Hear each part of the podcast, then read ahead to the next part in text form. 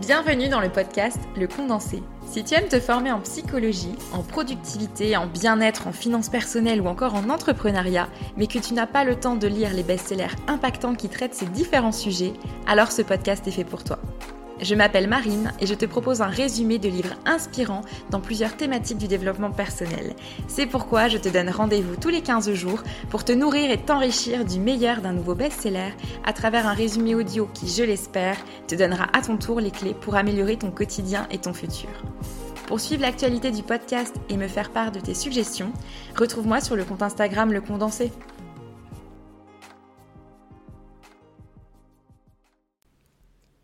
Bonjour à tous, dans ce nouvel épisode, je vous propose un résumé du livre La semaine de 4 heures, deuxième édition, paru en 2010 et écrit par Timothy Ferris. C'est un best-seller dans le domaine de l'entrepreneuriat et de la productivité qui a été publié dans 35 pays. Tim Ferriss est un entrepreneur et écrivain américain qui est né en 1977 dans l'État de New York. Il a créé et revendu plusieurs entreprises. Il est également, entre autres, professeur invité à Princeton, business angel et hôte du podcast The Tim Ferriss Show. Dans cet ouvrage, il nous apprend à gagner en productivité avec l'automatisation des tâches et l'art de prioriser, avec pour finalité de passer moins de temps à travailler pour améliorer son confort de vie tout en gagnant plus d'argent. L'auteur nous aide à redéfinir nos objectifs et nous enseigne la méthode de la semi-retraite et des nouveaux biens heureux. Ce résumé alterne des parties théoriques où Tim Ferriss nous prodigue ses conseils et des parties pratiques où il nous amène à réfléchir sur notre cas pour faciliter ensuite le passage à l'action et mettre en pratique ce qu'il nous enseigne. C'est pour ça que je vous propose deux options d'écoute pour cet épisode. Soit tout de suite, prenez un temps au calme pour vous, munissez-vous d'un cahier, d'un stylo pour effectuer les parties pratiques, et vous mettez simplement pause à l'épisode pendant les parties pratiques, le temps de réfléchir et répondre aux questions. Soit vous écoutez l'épisode tout en vaquant en même temps à vos occupations, et vous retrouverez dans la timeline en description les parties pratiques si vous souhaitez y revenir plus tard.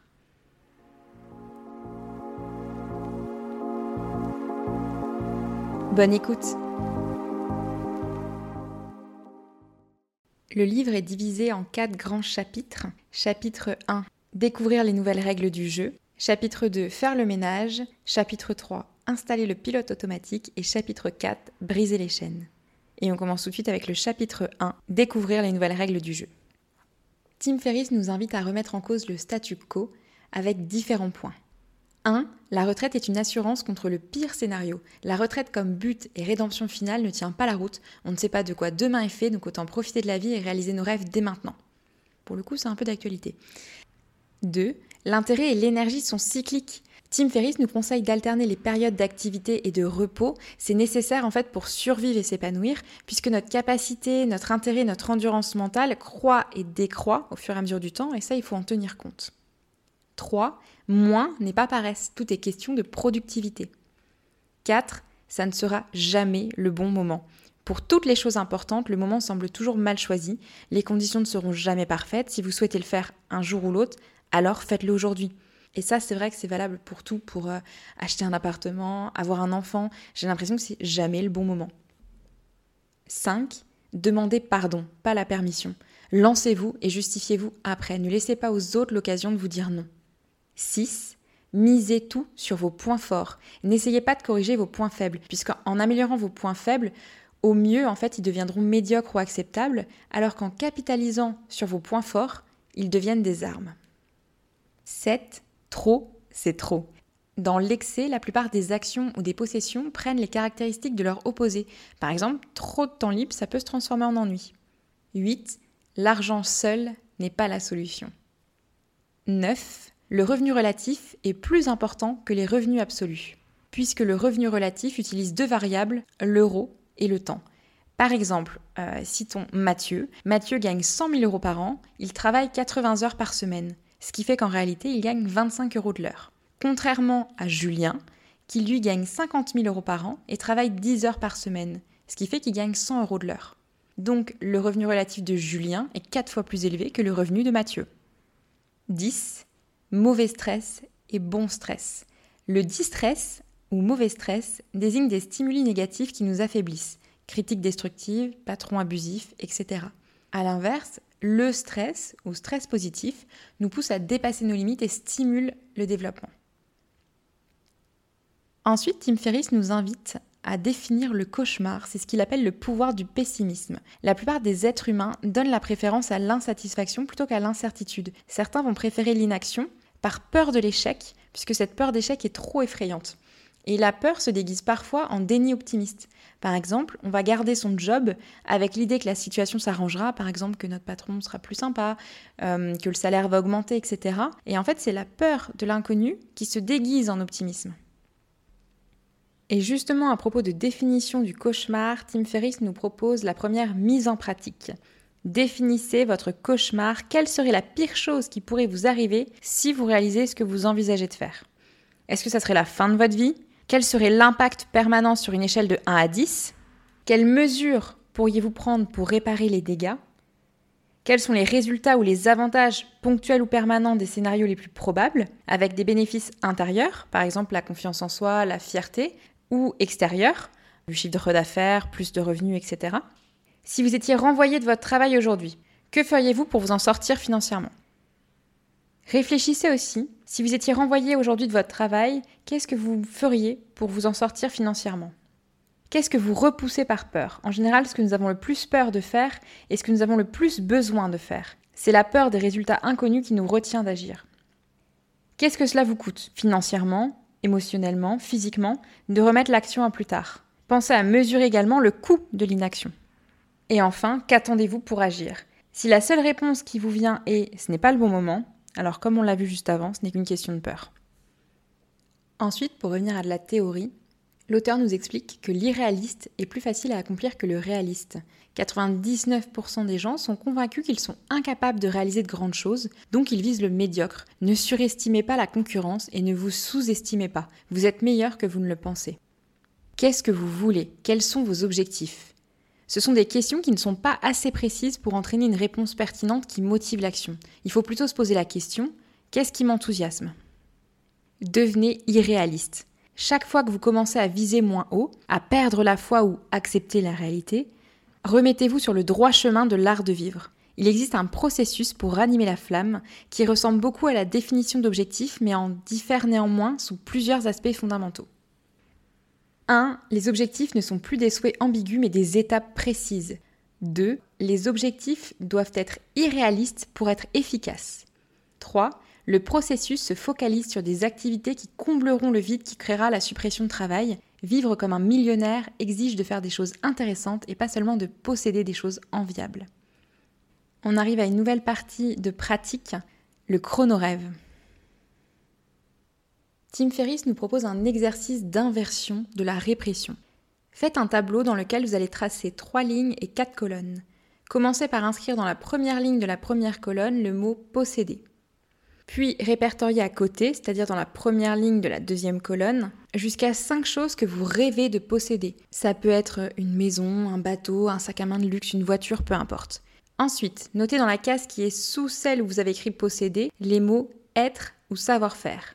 Et listez dans la case d'à côté, donc deuxième colonne, ce que vous rêveriez de devenir ou savoir faire.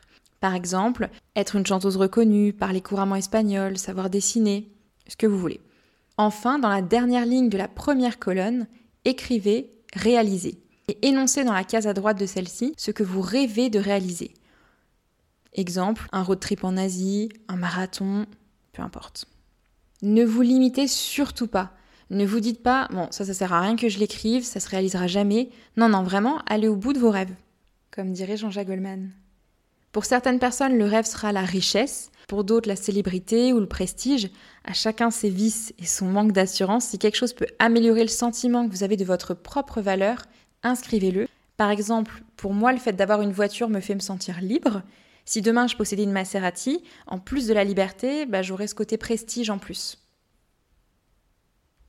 Si vous êtes à court d'idées, Demandez-vous ce que vous feriez si vous aviez un milliard d'euros sur votre compte en banque, ou encore faites le travail opposé, c'est-à-dire réfléchissez à ce que vous détestez, ce que vous redoutez dans la vie, et inscrivez l'opposé.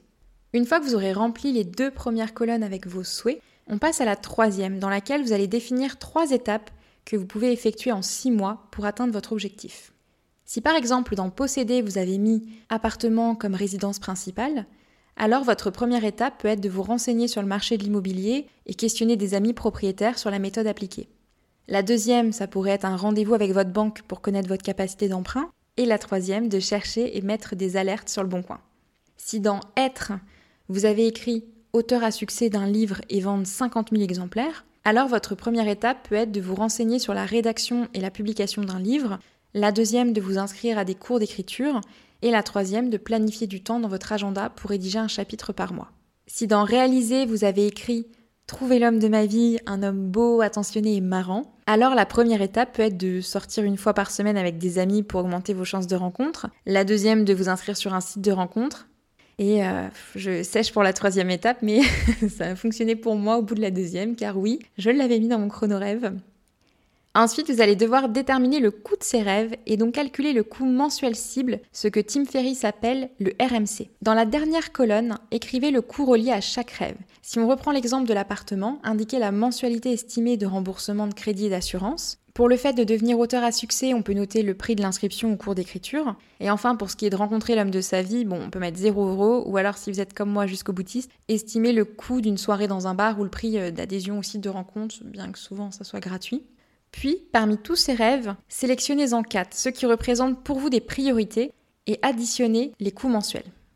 Ajoutez à ce total vos dépenses mensuelles classiques, c'est-à-dire vos charges fixes, transport, loyer, internet, etc., et la moyenne de vos dépenses annexes, ça peut être du shopping, courses alimentaires, hygiène, que vous multipliez par 1,3, ce qui représente le matelas de sécurité de 30%. Donc, pour récapituler, votre RMC, c'est la somme de vos dépenses mensuelles fois 1,3 que vous additionnez au coût total de vos rêves.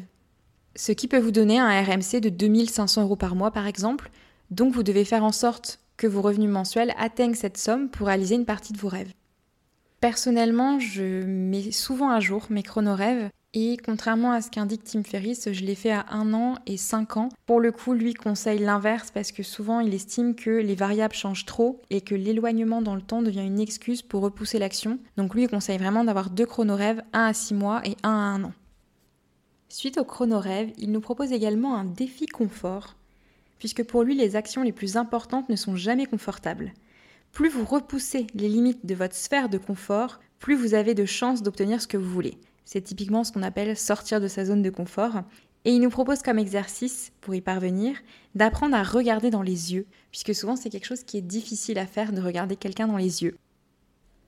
On enchaîne ensuite avec le chapitre numéro 2, faire le ménage il nous propose de faire la distinction entre être efficace versus être performant. Puisque être efficace, c'est faire des choses qui vous rapprochent de vos objectifs. Être performant, c'est accomplir une tâche donnée, qu'elle soit importante ou non, de la manière la plus économique possible. La performance sans considération de l'efficacité est le mode par défaut de l'univers. Voici deux faits à ne pas oublier. Bien faire une chose sans importance ne la rend pas importante. Et ce n'est pas parce qu'une tâche exige beaucoup de temps qu'elle est importante ce que vous faites est infiniment plus important que comment vous le faites. La performance est inutile si on ne l'applique pas aux bonnes choses. Tim Ferriss nous rappelle aussi la règle du 80-20 de Pareto et la fin de la futilité, puisque 80% des conséquences découlent de 20% des causes. 80% des résultats découlent de 20% de l'effort et du temps. Le manque de temps n'est rien d'autre qu'un manque de priorité. Être sélectif, c'est-à-dire en faire moins, c'est le meilleur chemin vers la productivité. L'auteur nous rappelle aussi la loi de Parkinson. Cette loi dit qu'une tâche grossira en importance et complexité perçue à mesure du temps alloué à sa réalisation. C'est la magie des dates butoirs imminentes. Il y a deux approches synergiques pour augmenter la productivité qui sont des inversions l'une de l'autre. La première, c'est de limiter les tâches à l'essentiel pour réduire le temps de travail, la loi de Pareto 80-20, et la deuxième, de réduire le temps de travail pour limiter les tâches à l'important, la loi de Parkinson. Et pour lui, la meilleure solution, c'est d'utiliser les deux ensemble, identifier le petit nombre de tâches essentielles qui contribuent le plus au revenu et les programmer avec des dates butoirs très courtes et précises. Et c'est le moment d'une nouvelle partie pratique. Pour une bonne gestion du temps, dressez la liste des choses à faire et des choses à ne pas faire. Quels sont les 20% de sources qui sont responsables de 80% de mes problèmes et de mon insatisfaction? Quels sont les 20% de sources qui produisent 80% de mes résultats souhaités et de mon bonheur? Et voici quelques questions pour vous aider à adresser cette liste. Si vous aviez une crise cardiaque qui vous oblige à ne travailler que deux heures par jour, que feriez-vous? Quelles sont les trois activités auxquelles vous avez le plus souvent recours pour occuper le temps en vous donnant l'impression d'être productif? Qui sont les 20% de personnes qui produisent 80% de votre plaisir et vous propulse en avant et qui sont les 20% de personnes qui créent 80% de votre déprime, votre colère et vos regrets. Pour avoir la vie que vous désirez, il faut souvent avoir le courage de couper les ponts avec certains amis ou relations et ne pas oublier que vous êtes une éponge émotionnelle. Prenez aussi l'habitude de vous demander si c'est la seule chose que j'accomplis aujourd'hui, serais-je contente de ma journée? N'arrivez jamais au bureau ou devant votre ordinateur sans une liste précise de priorités. Définissez la veille votre liste de choses à faire. Il ne doit jamais y avoir plus de deux choses indispensables à faire par jour. Pour les sélectionner, bah, référez-vous à la liste de questions qu'on vient d'évoquer. Ne faites pas 15 choses en même temps. Multiplier les activités, c'est en faire plus pour se sentir productif, mais tout en accomplissant moins. Fragmentez votre attention, diminue votre concentration. Utilisez la loi de Parkinson au niveau macro et micro. Raccourcissez les détails et les plannings pour vous obliger à concentrer votre attention et à éviter la procrastination. Au niveau macro, limitez le nombre d'éléments sur la to-do list et imposez-vous des délais extrêmement courts pour vous obliger à agir immédiatement. Il nous propose d'ailleurs un défi confort numéro 2. Apprenez à faire des propositions. Arrêtez de demander des avis et commencez à suggérer des solutions. Exemple, au lieu de demander où va ton dîner, qu'est-ce qu'on mange ce soir, au lieu de répondre qui est souvent le cas, comme tu veux, comme tu préfères, proposez une solution. Prenez une décision, entraînez-vous dans votre cadre personnel, mais aussi dans le cadre pro. Par exemple, utilisez des phrases comme Puis-je te faire une suggestion pour ce soir? ou Et si je te propose d'aller euh, dans ce petit resto qu'on aime bien, est-ce que ça te dit? Cultivez l'ignorance sélective. L'ignorance est une chose concrète et pratique. Il est essentiel d'apprendre à ignorer ou rediriger toute l'information ou interruption non pertinente, insignifiante ou qui n'aide pas à agir. L'art de vivre repose sur cette théorie, agir pour obtenir. L'information en général, elle est dévoreuse de temps, elle est négative, elle n'est pas pertinente pour nos objectifs et extérieure à notre sphère d'influence. Et actuellement, on va dire les smartphones, les réseaux sociaux, tout ça ne nous aide pas. On reçoit constamment des notifications avec des faits d'actualité. Euh, TikTok, non mais TikTok, Instagram, c'est ce que je connais de plus énergivore. Tim Ferriss nous recommande de nous mettre au régime sec de médias pendant une semaine, avec comme seule exception un film ou une heure de lecture de roman par jour. Prenez l'habitude de vous demander est-ce que je vais exploiter cette information pour quelque chose d'immédiat et d'important? L'information, elle est inutile si elle n'est pas appliquée à une chose qui compte ou si vous l'oubliez avant d'avoir eu l'occasion de vous en servir. Pratiquez l'art de l'inachèvement. Plus n'est pas nécessairement mieux, et interrompre une chose est souvent dix fois mieux que de la finir. Prenez donc l'habitude de ne pas finir ce qui est ennuyeux ou improductif, par exemple un film ou une lecture, si personne vous y oblige. Il nous dit de faire halte aux interruptions. Une interruption, c'est un élément qui empêche l'achèvement d'une traite d'une tâche prioritaire. Une interruption, ça peut être ce qui nous fait perdre du temps, comme des réunions, des discussions, le téléphone. Ça peut être ce qui nous consomme du temps, avec des tâches répétitives, répondre aux mails, service client. Et ça peut aussi être l'assistanat, c'est le besoin de validation, le manque d'autonomie. Il nous propose donc de créer un système pour limiter notre disponibilité par mail et téléphone et détourner tout contact superflu. Allez à l'essentiel, remplacez-le comment allez-vous? Par que puis-je faire pour vous? Soyez précis, pas de blabla.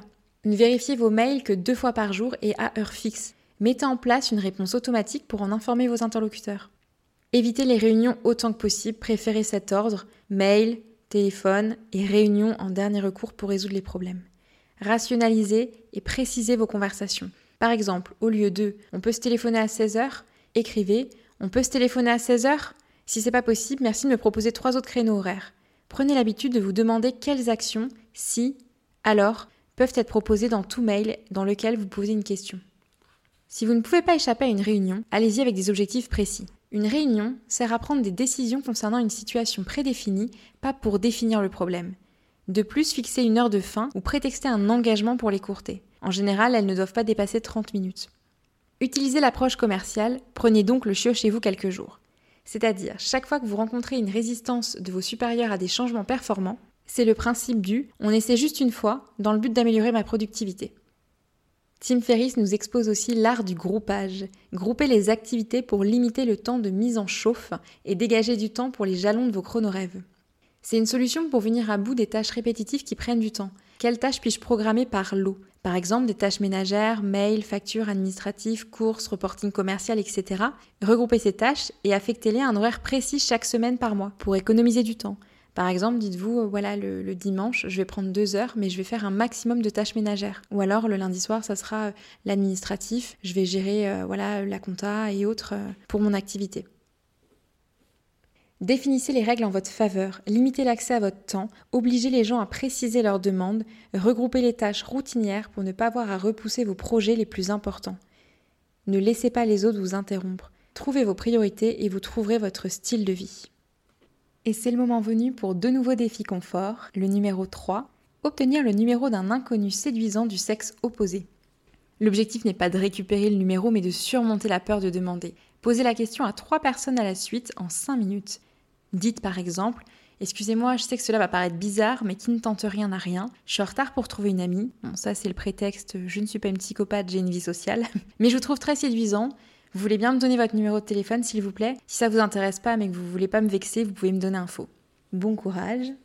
Et le défi confort numéro 4 consiste à apprendre à dire non. Soyez égoïste et refusez sur deux jours toutes les demandes. T'as une minute? Tu peux m'aider sur le dossier? T'es ok pour qu'on sorte demain? Non. Pour la plupart des situations, vous pouvez répondre je peux vraiment pas désolé ou je ne sais déjà plus où donner de la tête. L'objectif n'est pas le résultat, en l'occurrence supprimer tout ce qui vous fait perdre du temps, mais le processus de réussir à décliner une demande. On passe au chapitre 3, installer le pilote automatique. Externaliser votre vie et déléguer. La délégation, elle doit être utilisée comme une étape supplémentaire dans la réduction, éliminée avant de déléguer. Le principe numéro 1 est de redéfinir les règles et le processus avant d'ajouter des personnes. Avoir recours à quelqu'un pour exploiter un processus précis démultiplie la production. Avoir recours à quelqu'un comme solution à un mauvais processus démultiplie les problèmes. La question est donc, que devez-vous déléguer? Toute tâche déléguée doit être gourmande de temps et précisément définie. Donner des instructions claires avec un délai et des priorités. Ce chapitre du livre recommande d'engager une assistante à distance. Typiquement dans le cadre de ce podcast, je rêve d'un jour pouvoir faire appel à un monteur pour déléguer le montage des épisodes. Dans la partie pratique, euh, là en fait c'est vraiment quelque chose de très précis puisque ça concerne l'embauche d'une assistante. Voilà, il nous demande d'apprendre à diriger et à confier des tâches à d'autres personnes, à commencer par un projet ponctuel ou une tâche répétitive. D'ensuite, identifier les 5 tâches extra-professionnelles qui vous prennent le plus de temps et les 5 tâches personnelles que vous pourriez externaliser pour le simple plaisir d'essayer. Restez synchrone, organisation et calendrier synchronisé dans le cadre de la pratique, si vous avez une activité dans l'entrepreneuriat, peu importe, vous pouvez justement faire le test et prenez une assistante à distance. Euh, typiquement, je vous donnais l'exemple du podcast, mais il y en a plein d'autres. Dans le cas personnel, ça peut aussi être le fait de faire appel à une femme de ménage, par exemple, pour déléguer les tâches ménagères et gagner 2-3 heures par semaine. Ça peut être aussi, euh, j'habite en campagne, donc je ne pourrais pas le faire, mais par exemple, je sais que dans certaines villes, il est possible de se faire euh, livrer les courses, donc de faire un drive et programmer la livraison chez soi, ce qui fait quand même gagner pas mal de temps. Tim Ferriss nous propose ensuite le défi confort numéro 5, qui n'est pas sans rappeler notre ami Dale Carnegie avec la critique sandwich qu'on a déjà vu dans l'épisode 2 sur comment se faire des amis. Donc la critique sandwich, deux jours, puis une fois par semaine. Commencez par féliciter la personne pour quelque chose, et puis vous émettez la critique, pour terminer en félicitant à nouveau la personne, mais sur un autre sujet. Exemple avec votre supérieur. Bonjour, vous avez une minute? Tout d'abord, je voulais vous remercier de m'avoir aidé avec blablabla. C'est vraiment gentil à vous de m'avoir montré comment m'en sortir. Vous êtes vraiment doué pour résoudre les problèmes techniques. Nous avons tous beaucoup travaillé et je me sens un peu dépassée. Entre parenthèses, personne ne peut vous reprocher ce que vous ressentez, donc utilisez cette formule. En général, j'ai aucun mal à établir des priorités. En général, je n'ai aucun mal à établir des priorités, mais là, je suis un peu perdue et je sais pas trop quelles tâches sont les plus importantes. Pourriez-vous m'aider en indiquant ce qui est important lorsqu'il y a plusieurs choses à faire? C'est sûrement de ma faute, mais j'avoue que ça m'aiderait et je suis sûre que ça serait utile. C'est vraiment important pour moi, merci. Avant que j'oublie, votre présentation de la semaine dernière était très enrichissante. Donc voilà pour le défi confort, pratiquer la critique sandwich. Tim Ferriss nous propose ensuite de trouver notre muse. Commencez par le commencement, trésorerie et temps. Avec ces deux monnaies en poche, tout le reste est possible. Étape numéro 1, choisissez une niche à votre portée. Créer la demande est difficile, y répondre est plus facile. Trouvez un marché, définissez vos clients et ensuite seulement trouvez ou créez un produit pour eux. Soyez membre de votre marché cible. Ne vous lancez pas dans des spéculations hasardeuses sur ce dont les autres pourraient avoir besoin ou envie d'acheter. Commencez petit, ciblez des marchés de niche, puisque faire de la publicité pour un marché trop grand, j'en sais rien, les animaux, voitures, etc., coûte très cher et il y a trop de concurrence. Alors que sur un petit marché concentré, la concurrence se réduit. Toucher les clients est moins coûteux et il est plus facile de pratiquer des prix élevés. Il est plus profitable d'être un gros poisson dans une petite mare qu'un petit poisson dans une grosse mare. Étape 2, chercher des idées de produits. Le principal bénéfice du produit doit pouvoir être exprimé en une phrase. L'ambiguïté est votre ennemi. Soyez clair et concis. En quoi est-il différent et pourquoi je devrais l'acheter? Restez simple, sans un jargon spécifique. Exemple de l'iPod, 1000 chansons dans votre poche. C'est peut-être pas le meilleur exemple quand on sait que l'iPod n'existe plus vraiment. Ensuite, il doit coûter entre 50 et 200 euros. Favoriser une image haut de gamme, c'est plus rapide car il y a besoin de vendre moins d'unités. Ça attire des clients qui ont besoin de moins d'entretien, de crédit, etc. Et enfin des prix élevés qui créent des marges plus élevées et donc limitent les risques. En revanche, il est important de justifier le prix. Le produit doit pouvoir être fabriqué en 3 à 4 semaines. C'est fondamental pour maintenir les coûts à un niveau raisonnable et s'adapter à la demande sans avoir à stocker de produits. L'idéal est de viser un délai de 1 à 2 semaines entre la prise de commande et l'expédition. Demandez des devis aux fabricants pour être sûr de pouvoir appliquer la marge voulue et déterminer les coûts unitaires de production pour 100, 500, 1000 et 5000 unités. Tout ce que le client doit savoir sur le produit doit pouvoir être expliqué dans une bonne rubrique FAQ en ligne. Comment trouve-t-on un bon produit Muse qui répond à ces critères? Première option, revendre un produit qui existe déjà. Deuxième option, vendre un produit sous licence. Troisième option, créer un produit. La catégorie qui répond à tous les critères et qui en plus autorise une bonne marge, c'est l'information. Les produits d'information sont peu coûteux, rapides à fabriquer et il faut du temps pour les imiter, ce qui limite la concurrence. Par exemple, un livre de développement personnel, un DVD pour apprendre le yoga, une formation sur l'investissement en bourse, etc. Si vous n'êtes pas un expert, pas de panique. Il n'est pas nécessaire d'être le meilleur, seulement meilleur qu'un nombre cible de clients potentiels. De plus, le statut d'expert peut être créé en moins de 4 semaines, si vous maîtrisez les indicateurs de crédibilité de base. Vous pouvez devenir membre de deux ou trois organisations professionnelles avec des noms ronflants, par exemple devenir membre de l'assaut pour la résolution des conflits ou Erasmus, ESN, etc. Lisez les trois livres les plus vendus sur le sujet et faites-en un résumé. Donnez un séminaire gratuit de 1 à 3 heures dans l'université réputée la plus proche de chez vous et annoncez l'événement par voie d'affichage. Ensuite, faites la même chose dans des entreprises connues, avec le crédit des expériences à l'université et des assos. Soulignez que vous intervenez gratuitement pour acquérir davantage d'expériences des publics d'entreprise sans vendre ni produits ni services enregistrer ou filmer ces séminaires en vue d'une éventuelle utilisation ultérieure sous DVD, et proposer à des magazines spécialisés d'écrire un ou deux articles sur le sujet en mentionnant vos preuves de crédibilité qu'on vient de voir, c'est-à-dire les différentes interventions, assos, entreprises ou universités. Le degré d'expertise dont vous avez besoin dépend également de la façon dont vous obtenez votre contenu. Trois options s'offrent à vous. Première option, créer le contenu vous-même en paraphrasant et en combinant le contenu de plusieurs livres sur un sujet donné. Deuxième option, Utiliser à de nouvelles fins un contenu qui est dans le domaine public et qui n'est plus protégé par des droits d'auteur. Troisième option, utiliser un contenu sous licence ou rémunérer un expert pour vous aider à créer du contenu. Droit d'auteur 5 à 10% du revenu ou sous forme d'honoraires.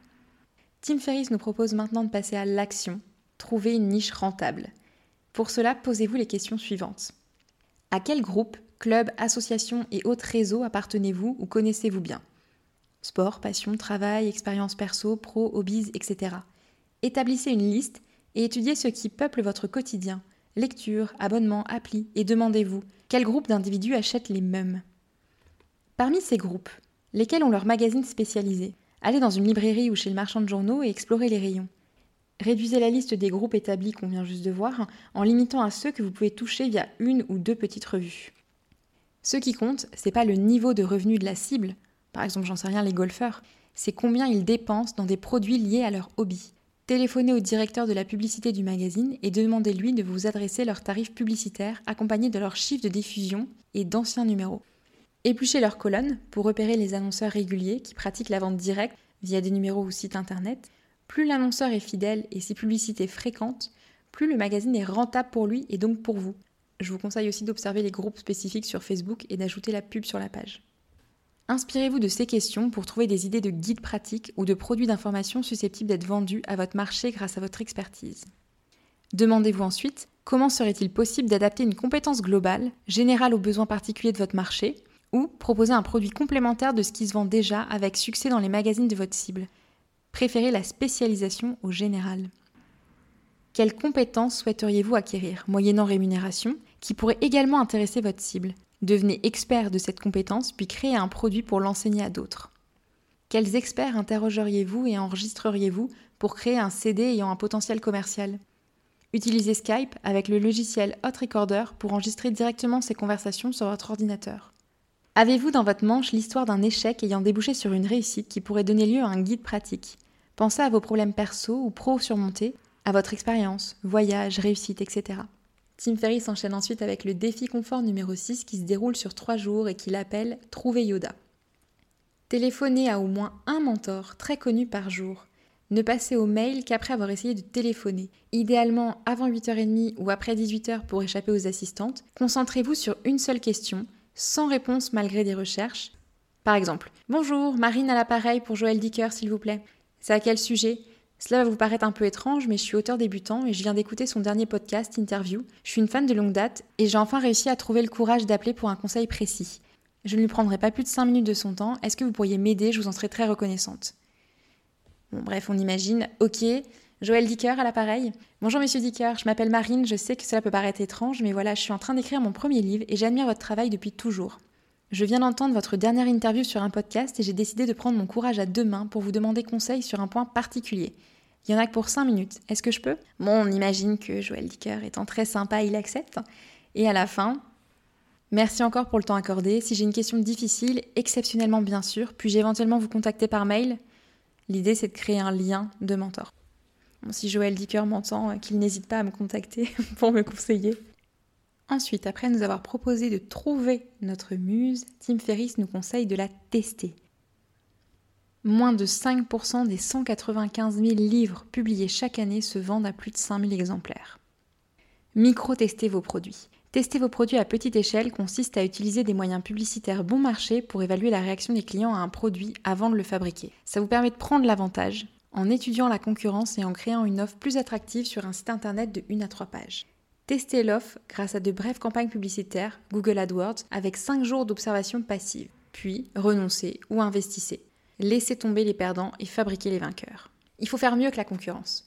Commencez par des recherches avec des mots-clés, puis analysez sur quoi vous allez pouvoir fonder la différenciation. Utilisez davantage d'indicateurs de crédibilité, médias, références universitaires, témoignages, etc. Créez une meilleure garantie, offrez une meilleure sélection, proposez une livraison moins chère ou plus rapide, Bref, trouvez vraiment en quoi va se fonder votre différence. Puis, créez et testez la publicité. Entre 300 et 600 mots, témoignages utilisateurs qui mettent en lumière les différenciations et bénéfices du produit. Voilà, ça fait partie des étapes du test. Il en référence plusieurs sur 4 pages. J'ai résumé moi ce qui me semblait essentiel. N'hésitez pas à lire le livre pour justement connaître tous les détails. Cinq jours plus tard, analysez les résultats et comme on le disait, renoncez ou investissez.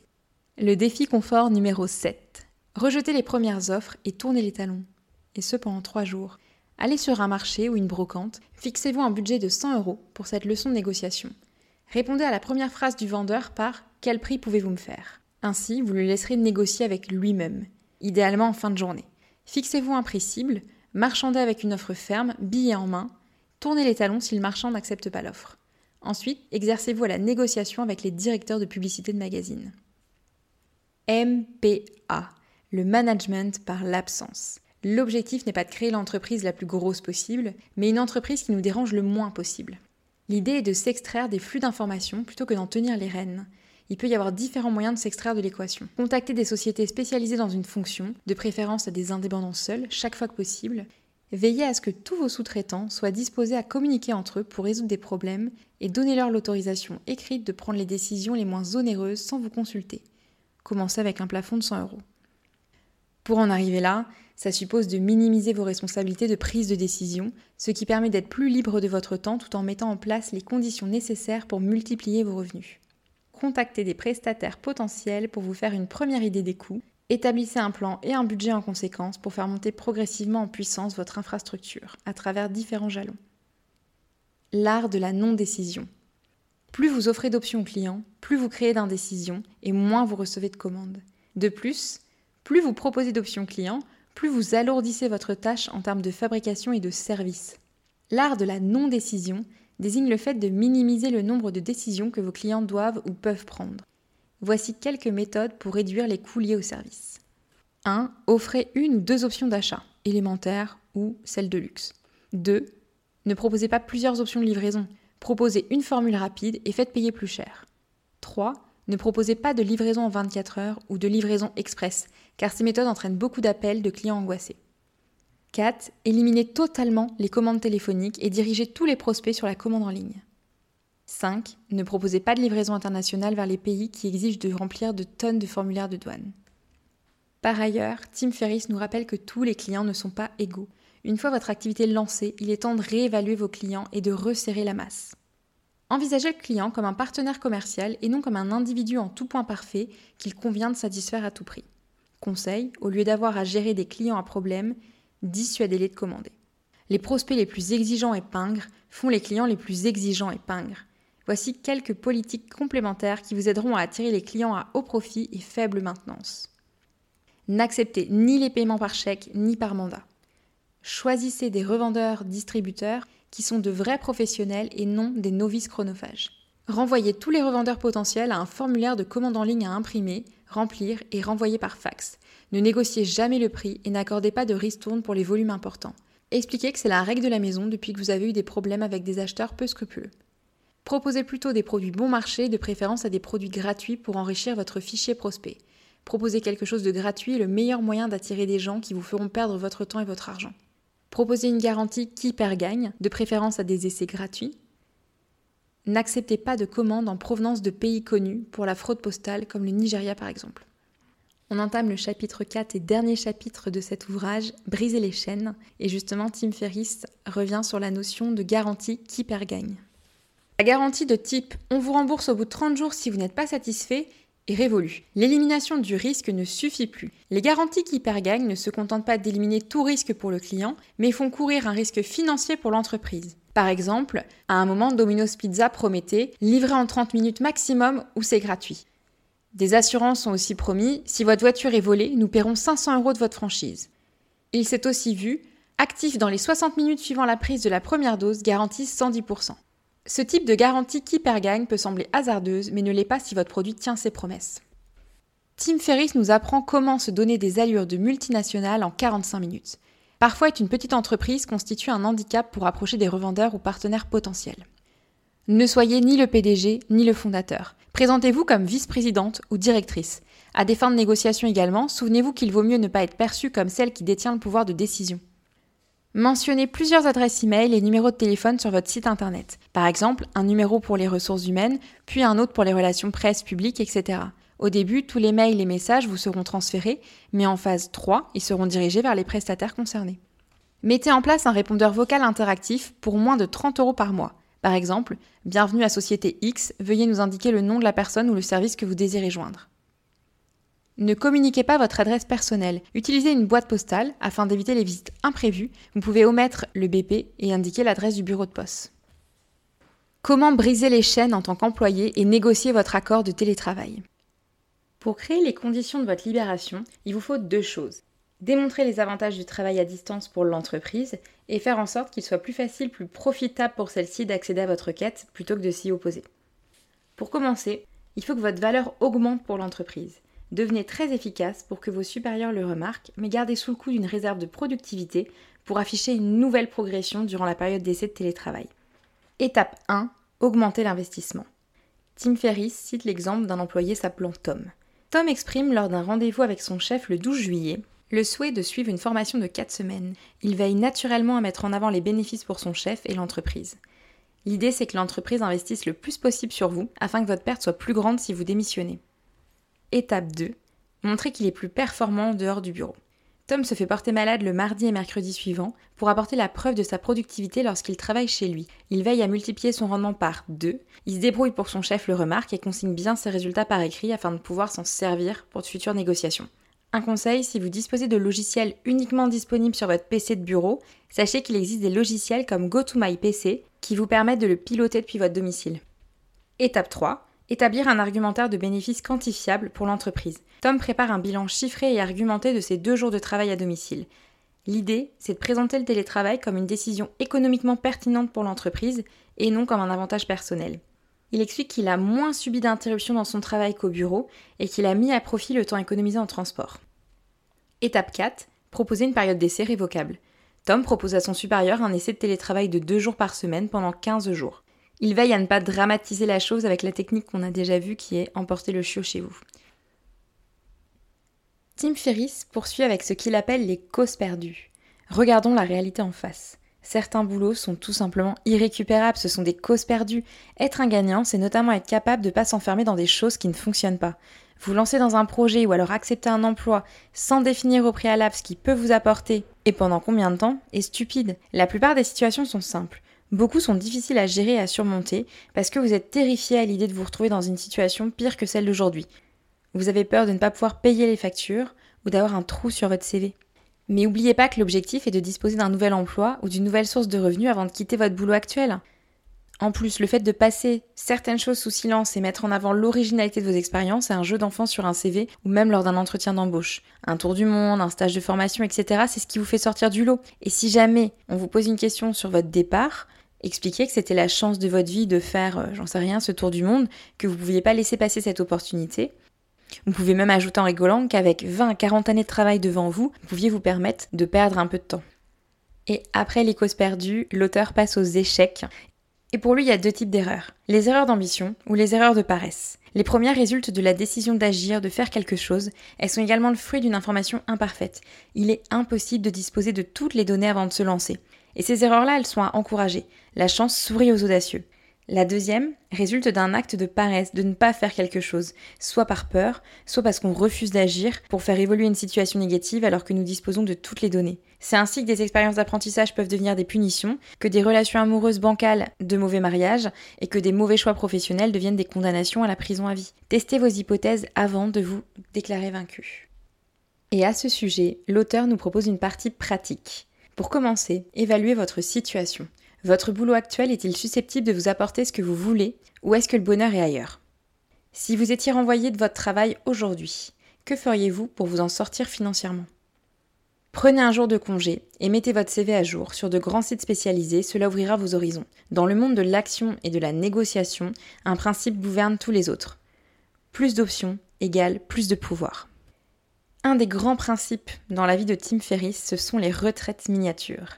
Et on y vient tout de suite. Si vous êtes passé par les étapes précédentes, que vous avez éliminé, automatisé et brisé les chaînes qui vous entravaient d'un lieu, il est temps de laisser libre cours à vos rêves et d'explorer le monde.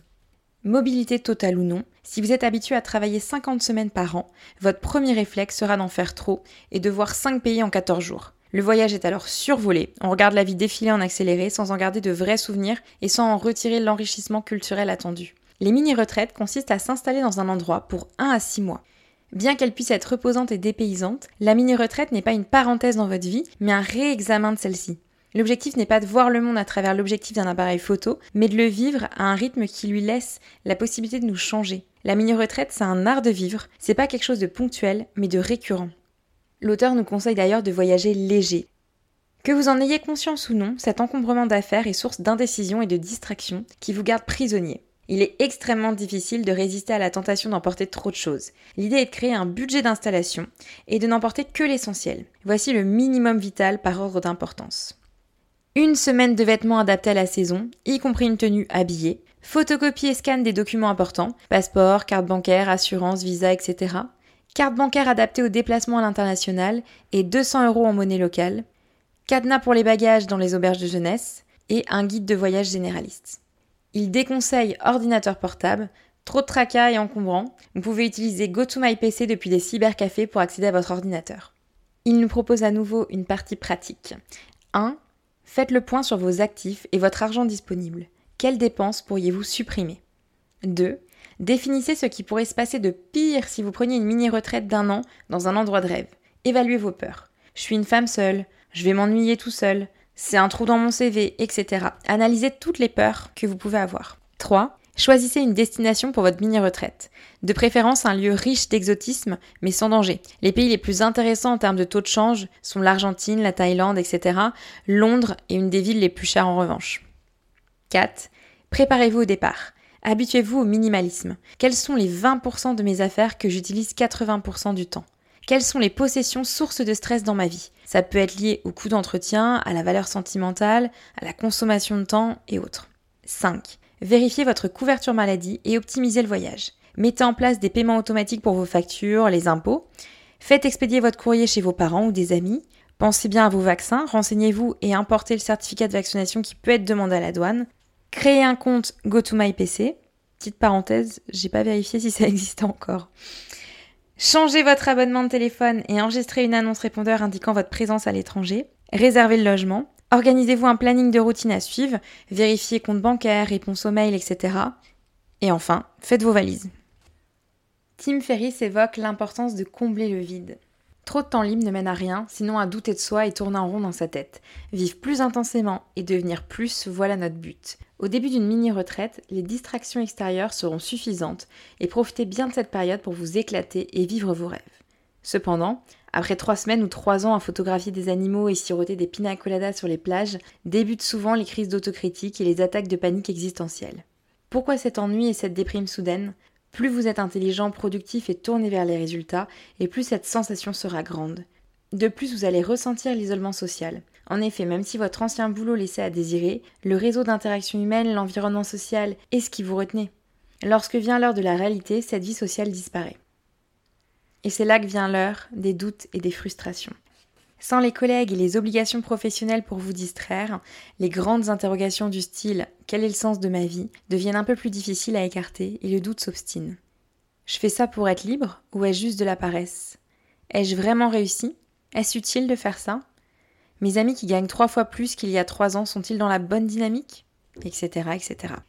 Ces doutes et interrogations peuvent être surmontés dès lors que nous les reconnaissons pour ce qu'ils sont des comparaisons démodées dictées par les démons mêmes qui nous ont poussés à partir, à commencer par le culte de l'argent comme symbole de réussite. Si vous trouvez un but, un objectif ambitieux qui vous oblige à progresser, alors ces doutes disparaîtront.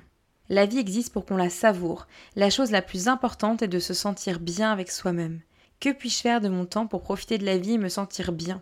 La réponse réside souvent en deux éléments essentiels, apprendre et se consacrer aux autres. L'auteur nous propose à présent une partie pratique sur le fait de trouver sa vocation. Premièrement, ne faites rien, le néant. Rééquilibrez votre horloge interne, ralentissez, coupez-vous des médias et de tout ce qui est sur sollicitation. Ensuite, faites un don anonyme à une association. Prenez aussi une mini-retraite pour faire du bénévolat dans une association dans un autre pays. Ça combine apprentissage d'une langue avec le fait de se consacrer aux autres ou à une cause. Pendant ce voyage, tenez un journal de vos doutes et de vos états d'âme. Chaque fois que vous êtes mécontent ou angoissé, demandez-vous pourquoi et notez vos réponses.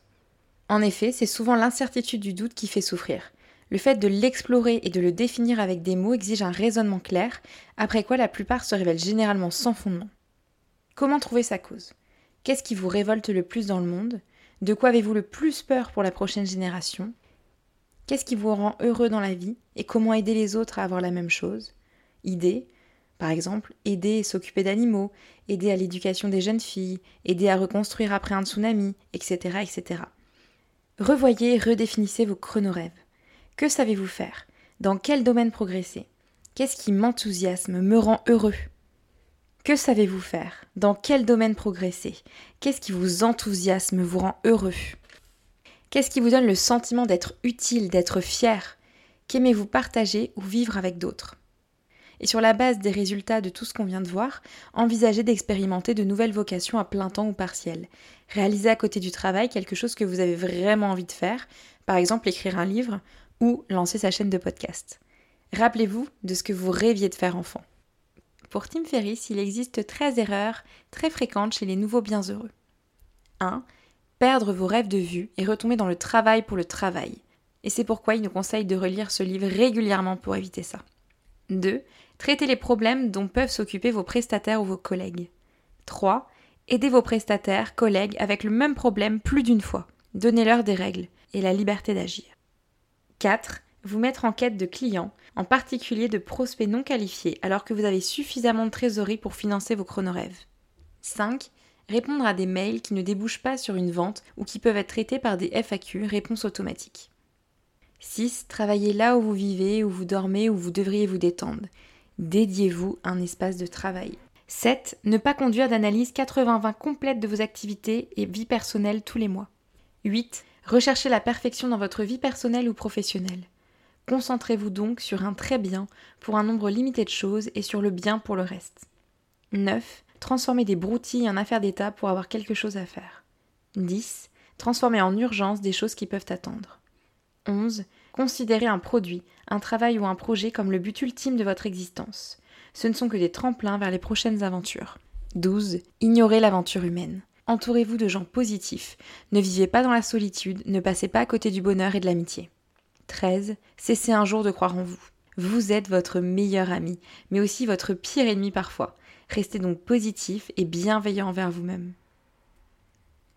L'auteur enchaîne avec l'art de laisser les petits problèmes survenir. Pour accomplir de grandes choses, il faut souvent laisser advenir de mauvaises petites choses. C'est un savoir-faire à cultiver. Par exemple, perdre un gros client ou laisser passer une opportunité parce que vous êtes à l'autre bout du monde à pratiquer de la plongée sous-marine, un de vos plus grands rêves. Ce n'est rien de réellement catastrophique ou irrécupérable et vous avez privilégié l'important, la réalisation de votre chronorêve. Tim Ferriss poursuit avec quelques vérités, selon lui. Ne jamais accepter de faveurs importantes ou coûteuses de la part d'étrangers. Cette dette karmique reviendra vous hanter. Si vous ne pouvez refuser, réinstaurez immédiatement la neutralité karmique avec le cadeau de votre choix. Payez-les en retour avant qu'ils ne définissent les règles du jeu à votre place. Une des causes les plus universelles du doute et de la dépression, essayez d'impressionner des personnes qu'on n'aime pas. Tentez plutôt d'impressionner les bonnes personnes, celles que vous voulez imiter. Les repas avec des amis ou êtres chers engendrent de l'enthousiasme et du bonheur. Accordez-vous un dîner, un repas ou un brunch avec eux une fois par semaine. L'adversité ne forge pas le caractère, elle le révèle. Ce qui compte, c'est le nombre de personnes qui comprennent, pas celles qui ne comprennent pas. Vous n'êtes jamais aussi mauvais qu'ils le disent. Concentrez-vous sur les airs positifs ou constructifs uniquement. Cela dit, le corollaire est important.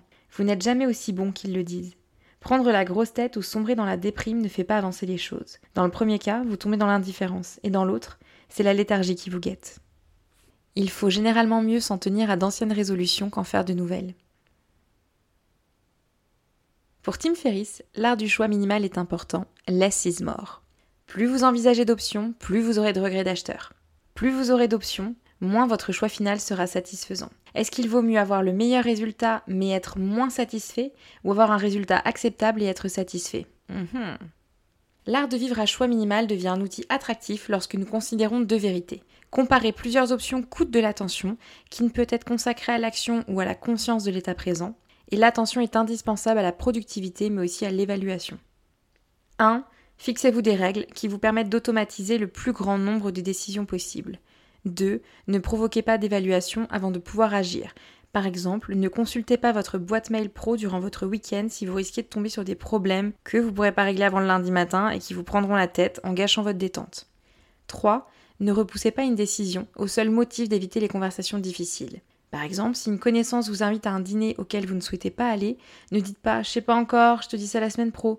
Optez plutôt pour j'ai déjà quelque chose de prévu ou en ce moment je ne sais plus où donner de la tête une prochaine fois. Décision prise, bam, on passe à autre chose. 4. Apprenez à prendre des décisions réversibles ou remédiables le plus rapidement possible. Fixez des limites de durée.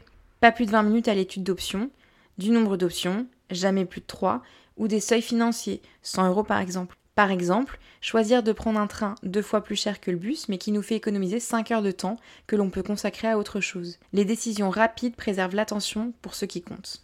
5. Ne recherchez pas systématiquement la variation. Parfois, les routines peuvent favoriser l'innovation là où elle a le plus de valeur. Ce principe est notamment valable pour les régimes et la pratique du sport. 6. Regretter, c'est prendre des décisions au passé. Supprimer les pensées négatives pour minimiser les regrets. Vous épargnez les émotions négatives qui ne servent à rien sinon à cannibaliser votre attention.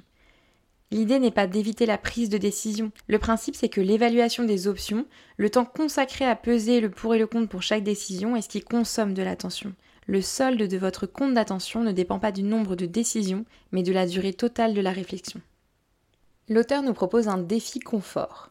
Mettez-vous en mode détection des pensées négatives et attelez-vous à les supprimer grâce au programme simple 21 jours sans se plaindre. Programme qui a été rendu célèbre par Will Bowen. Vous portez un bracelet que vous changez de poignet chaque fois qu'une pensée négative sort de votre bouche. L'objectif est de tenir 21 jours consécutifs sans ronchonner, sachant que vous recommencerez le processus à zéro à chaque écart.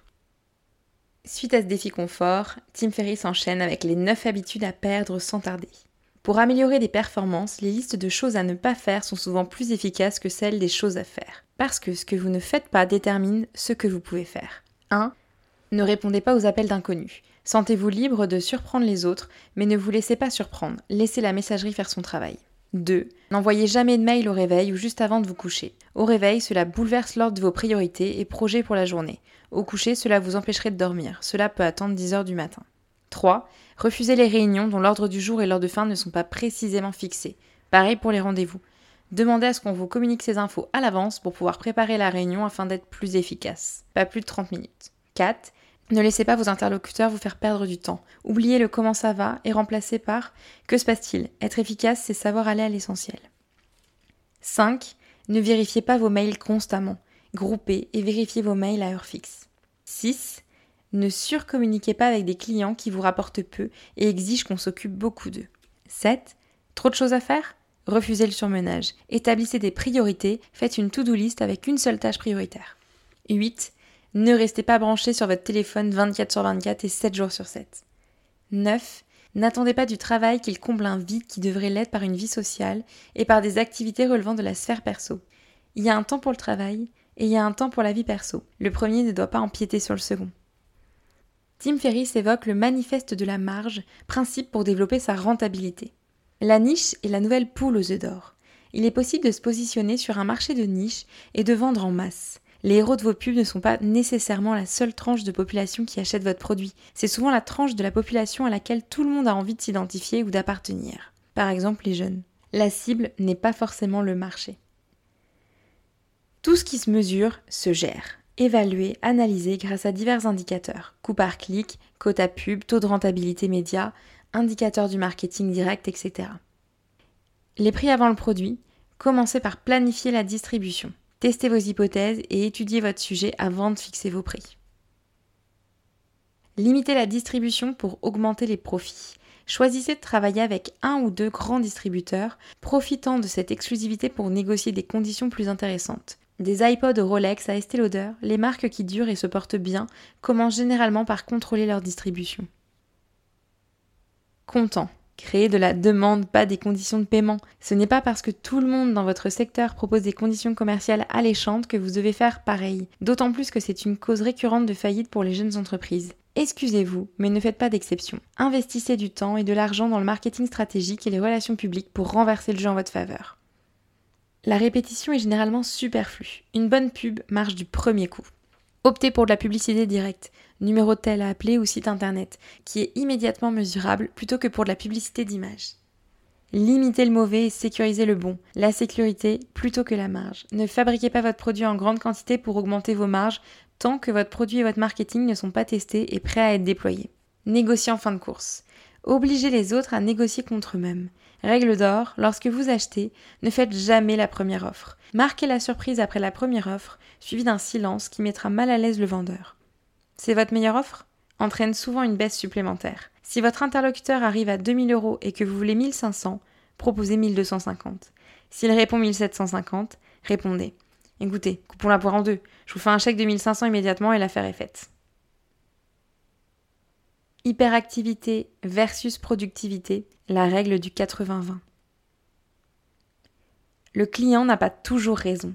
Séparez-vous des clients qui demandent trop d'entretien les délais plutôt que les détails. Testez la fiabilité avant la capacité.